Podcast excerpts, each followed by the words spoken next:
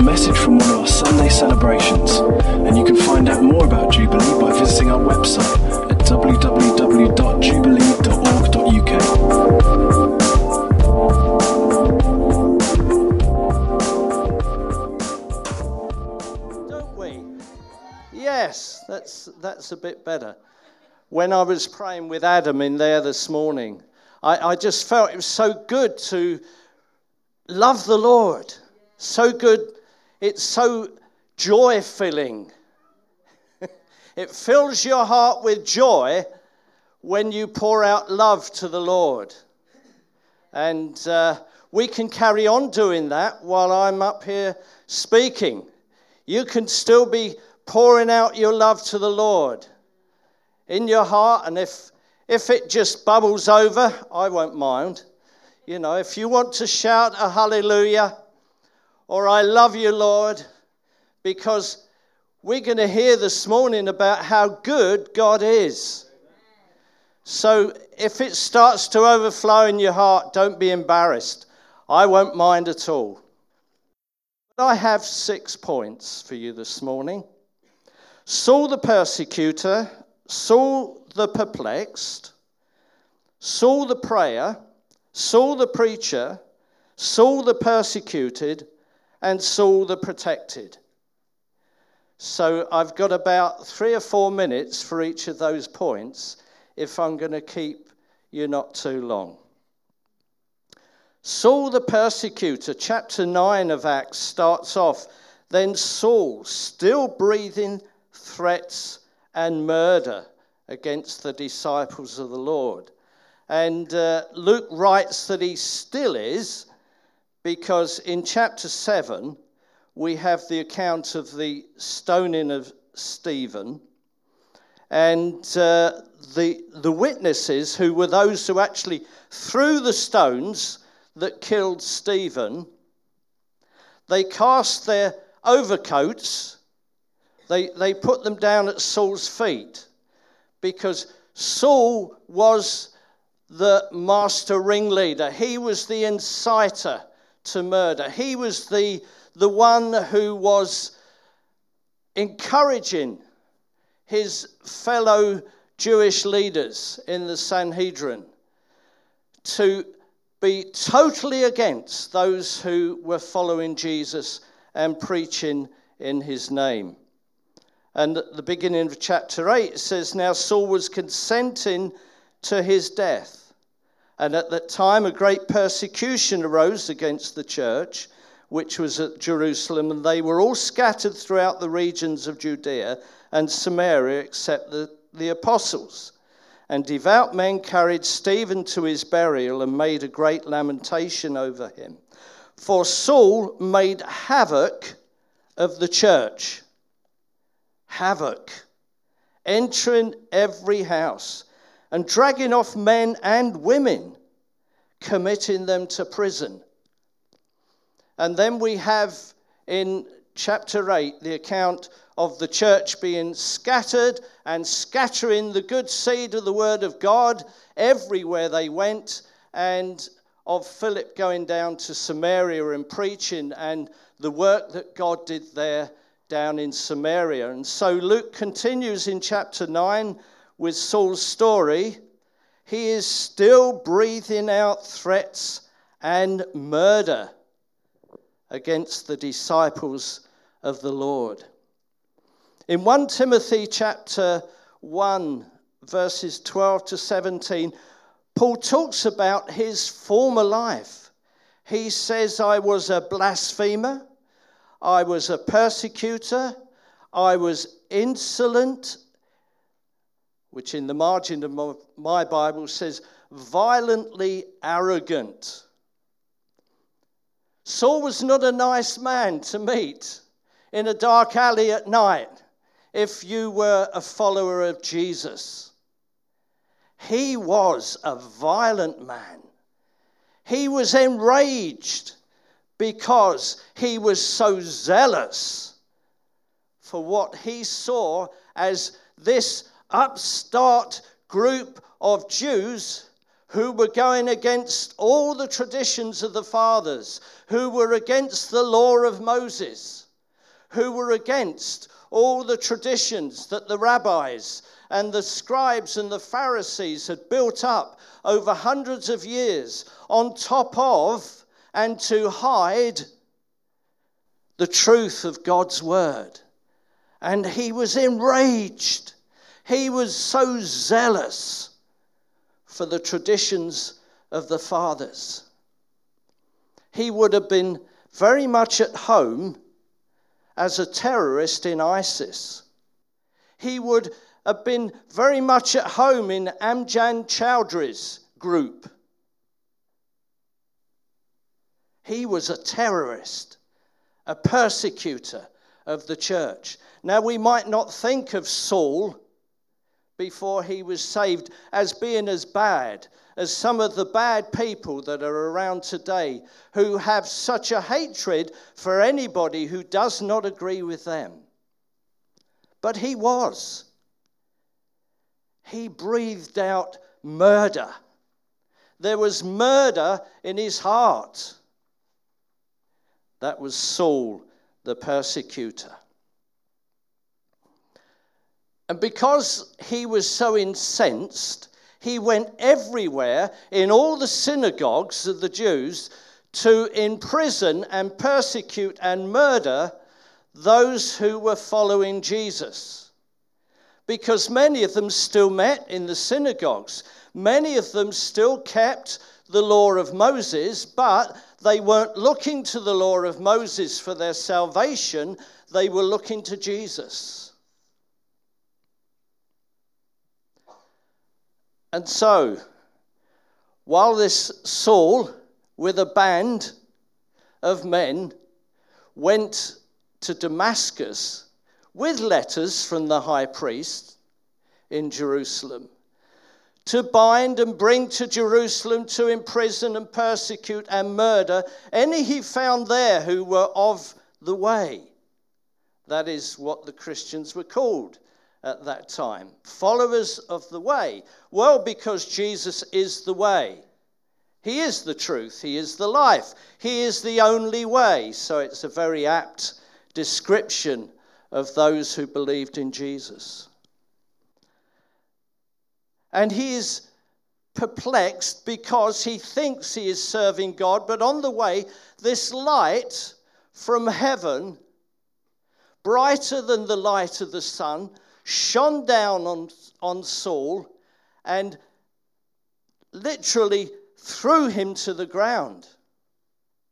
The light of the glory of God in the face of Jesus Christ. He met Jesus. I think people have been praying for Saul, because Jesus taught that we should love our enemies. We should pray for them. We should bless them. This week I've been praying for Amjad Chowdhury. I've been praying for Muslim extremists who have murder in their hearts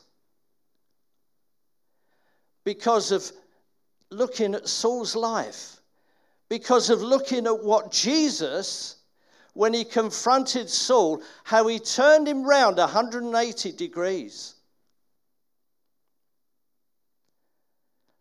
We ought to pray for these people because they are zealots. They are absolutely, totally committed to what they are doing. But God can take these people and turn them right around and make them totally committed to him. Do you ever pray for the Muslim terrorists? I want to encourage you to do it. I want to encourage you to ask God to shine his light, the light of the glory of God in the face of Jesus Christ, on these people, that they might be saved. God is saving many Muslims around the world. We don't hear about it other than on maybe one or two Christian channels. But God is saving Muslims. Let's pray for these people. Let's pray for those who hate us, who are opposed to us. and there have been many in opposition. But Saul became perplexed because he is thrown to the ground with this bright light shining on him. And there's a voice that says, Saul, Saul. Yes, I'm talking to you. Saul, why are you persecuting me? Well, Saul didn't imagine that he was persecuting anyone from heaven. He believed because he was deceived and was in ignorance and unbelief that he was doing the will of God.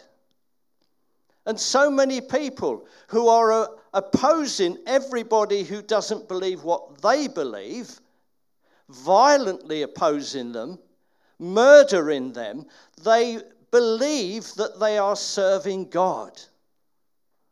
But God is able to change them.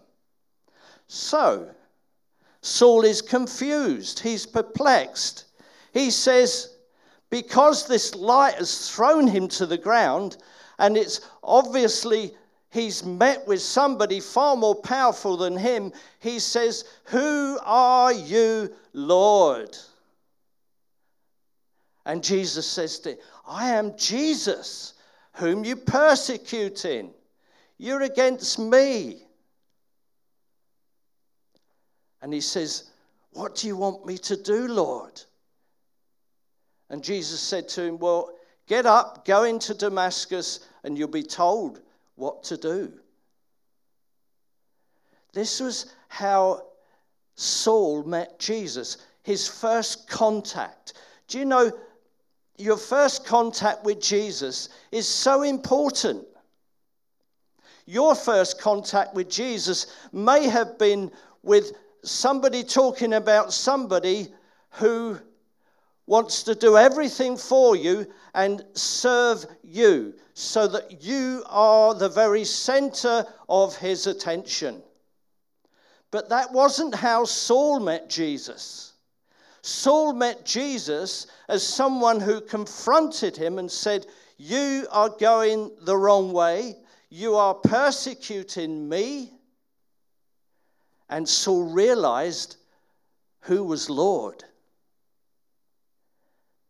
Who are you, Lord? What do you want me to do, Lord?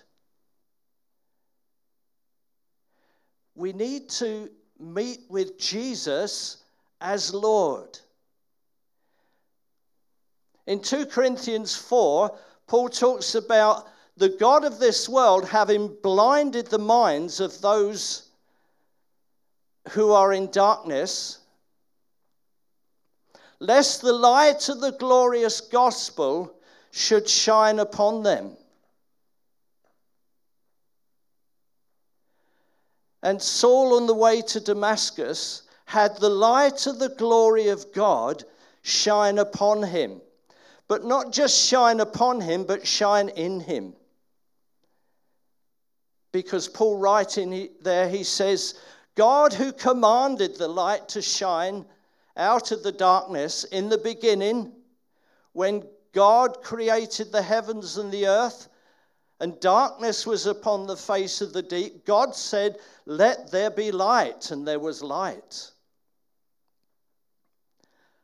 And God who commanded the light to shine in the natural creation, commanded the light of the glory of God in the face of Jesus Christ to shine in Saul's heart.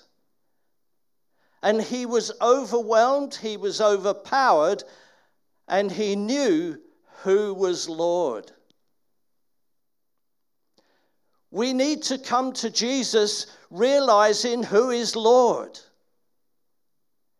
Because that was the gospel that Paul preached. He preached Jesus as Lord.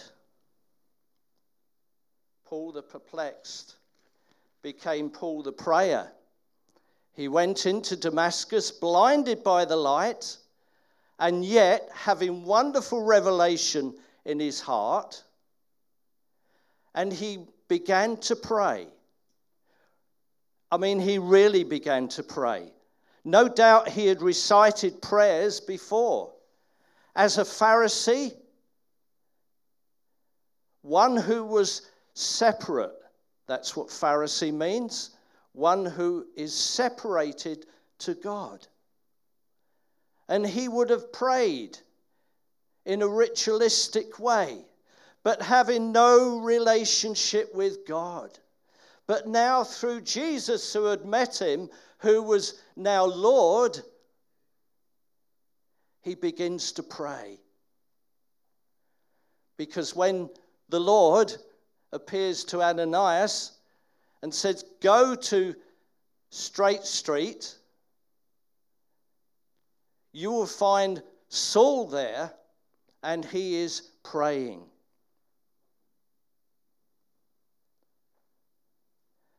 And as he prayed, God revealed to him how much he would suffer for his sake.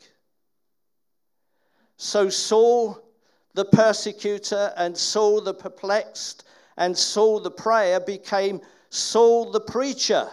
Immediately he preached Christ the Lord, that he is the Son of God. And that's what he preached throughout his life. That Jesus is Lord. And it's that's such an important and integral part of the gospel. Because Jesus came to give his life and to serve, and he continues to serve us. But we facilitate that service of him towards us when we know who is the Lord. Is Jesus your Lord? Or is he someone who you think is like a slot machine? You put your money in, like you read your Bible, you pray, you come to Jubilee, you put your money in the slot, you expect to get something out.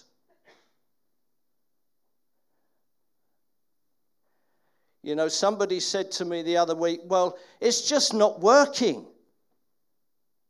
As if, you know, God was like a slot machine where you put your money in and you get what you want out. That's not the relationship. The relationship is Jesus is Lord and we are his servants. In every letter that Paul wrote, that I can think of, maybe you might find one where there's an exception. He wrote, Saul, a servant of Jesus Christ. That was how he started his letters. And that word servant actually means a bond slave. He's a slave. Paul, a slave of Jesus Christ. And it started right there where he met Jesus. Who are you, Lord? What do you want me to do, Lord? And that was what he preached. He preached Jesus Christ as Lord. So he didn't preach, come to Jesus and he will give you everything you want. It was come to Jesus because he is Lord. God has made him Lord. And so that's what Saul started preaching in Damascus. And he preached it in the synagogue where he had gone to persecute the Christians. And the Jews who didn't want to accept that Jesus was Lord began to plot to kill him. And so the Christians in Damascus had to one night let him down over the wall in a big basket so he could escape. So Paul the preacher became Paul the persecuted.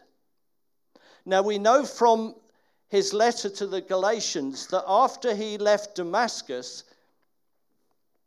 he didn't go to Jerusalem straight away. It was 3 years later that he then went to Jerusalem, and he tried to join himself to the church there, but they were afraid of him. You can see how much havoc, how much fear he had created in the hearts of God's people in Jerusalem, that even after 3 years, they didn't want or they didn't trust him to come into their fellowship. But Barnabas, big-hearted Barnabas, he took Saul and he brought him to the apostles and told them what God had done for him. So Paul, the persecuted, he had to escape from Jerusalem because of what he was preaching. I've been also thinking this week and praying about the fact that we're not persecuted. And why is it? Are we preaching the same message? Are we standing for the same things? Or is the world really not against us, like the people were against the church in these very early days? And if they're not, why is it? Is it because they don't see us as a threat? You see, the people that began to persecute Saul saw him as a threat. We should be a threat. We should be a threat to the world because we are not of this world. We have a message that should really antagonize. That's something for us to think about, I think. Because there are parts of the world where Christians are persecuted.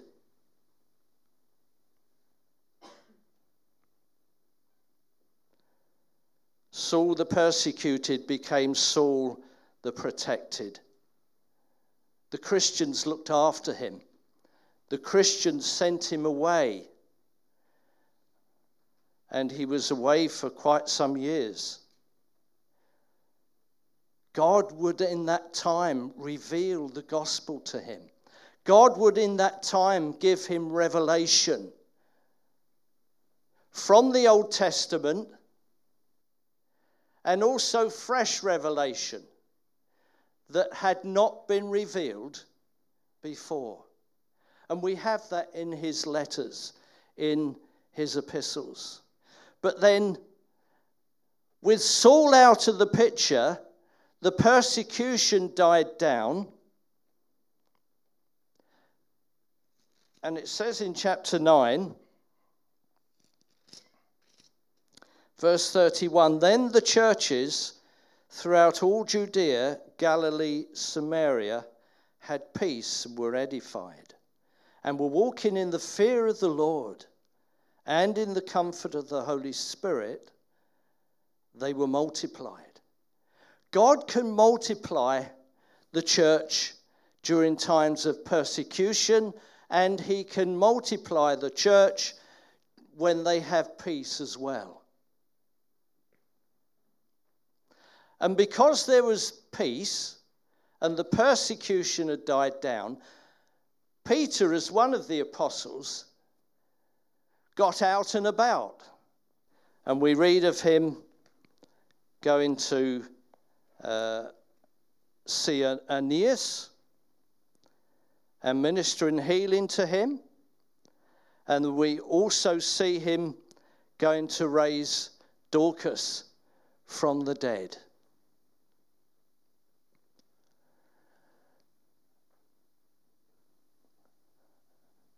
I think the thing that I want to stress this morning is that Jesus is Lord. And he is able, as we pray for, and as we bless, and as we speak good towards those who hate us, who are murderous, God is able to save them.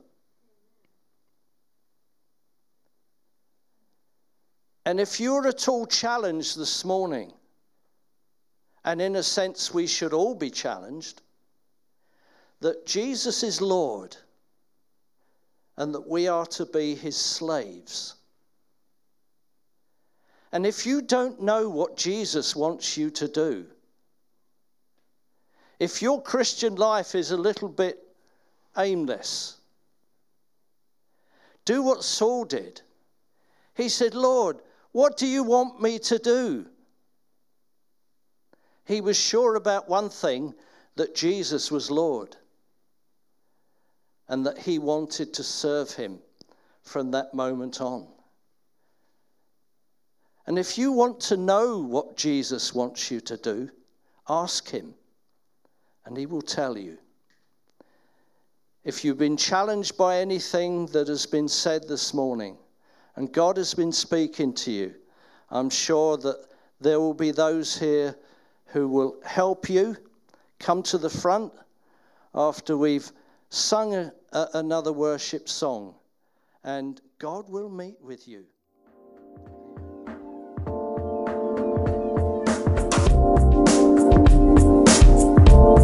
Thanks for listening to this Jubilee Church podcast.